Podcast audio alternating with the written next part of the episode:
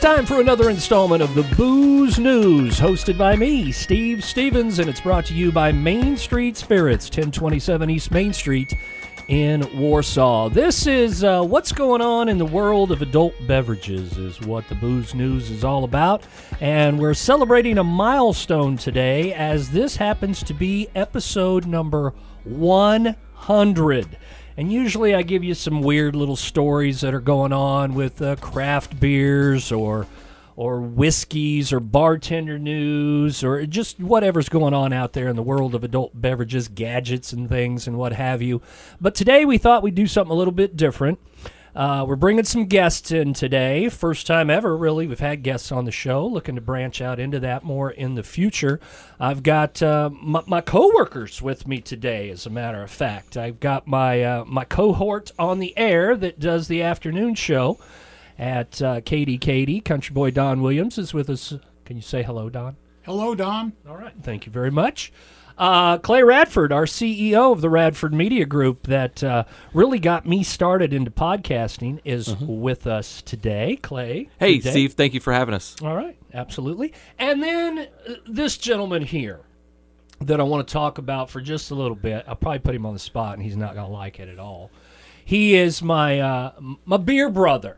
Basically, is what you're my beer pen pal, my beer brother. We, uh, you and I. I'm talking to Mr. David Nelson, co-worker here at the radio station as well.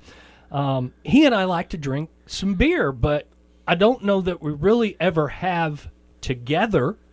Usually it's Friday night. Usually, not always. Could be during the week. Last night, case in point. Um, I'm sitting around at home having having a cocktail after a hard day's work or or a beer or what have you, and Dave does the same thing, and then we're texting each other. Hey, here's what I'm trying out. Here's what I'm doing, and and and David does the same thing with me. Uh, so welcome to the show. Thanks, Steve. I'm, I'm I'm excited to have you here face to face, and we're going to share a little info about some some booze, basically. Yeah, this is definitely going to be interesting for me.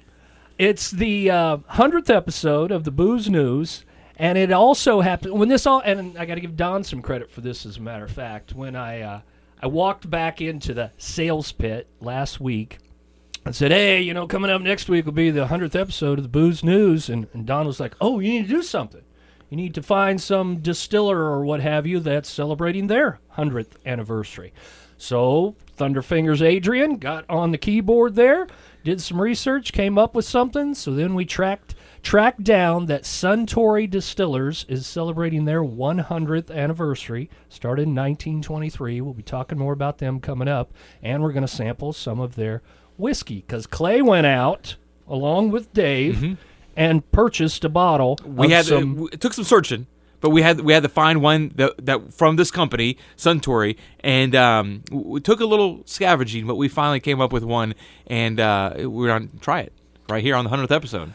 Uh, yeah, and uh, usually here on the Booze News, we only run about five minutes per episode, so we decided we're going to split this one in half. Uh, we're going to talk about things a little bit here in the first episode, and then in part two, we'll get to the the sampling, the tasting of this uh, Suntory whiskey that we have on hand. So, with that, uh, I want to tell you a little bit about Suntory. It's an iconic whiskey brand such as uh, Yamazaki, Hibiki, and Hakushu. I'm probably saying that totally wrong. Uh, they recently celebrated their 100th anniversary of whiskey making in Japan back in 1923 when Suntory founder Shinjiro Torii started making whiskey at the Yamazaki distillery just outside of Kyoto, Japan.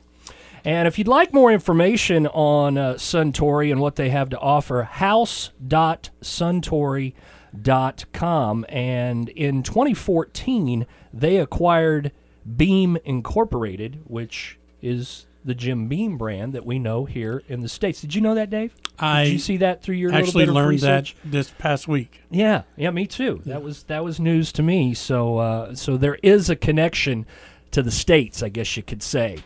Uh, it all started back in February 1899. Shinjiro Torii opened a store in Osaka, Japan that traded and imported wines, and within a decade, uh, began producing his own sweet grape wine called Akadama Port Wine, which became wildly popular throughout the country. And then in 23, he decided that uh, he wanted to start a distillery, Japan's first ever whiskey distillery.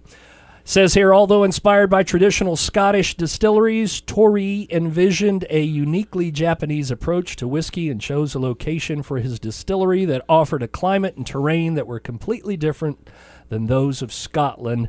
Nestled on the periphery of Kyoto, Yamazaki Distillery is situated at the confluence of three rivers the Katsura, the Yuji, and the Kizu that provided the warm, damp environment ideal for the production of whiskey.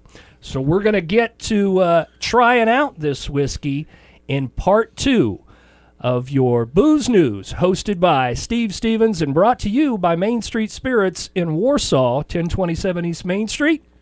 Lisa is the proprietor of that uh, that establishment. Stop by and see her. Make sure to like her on Facebook, and don't forget she's got a sampler's license where quite often you can try it before you buy it.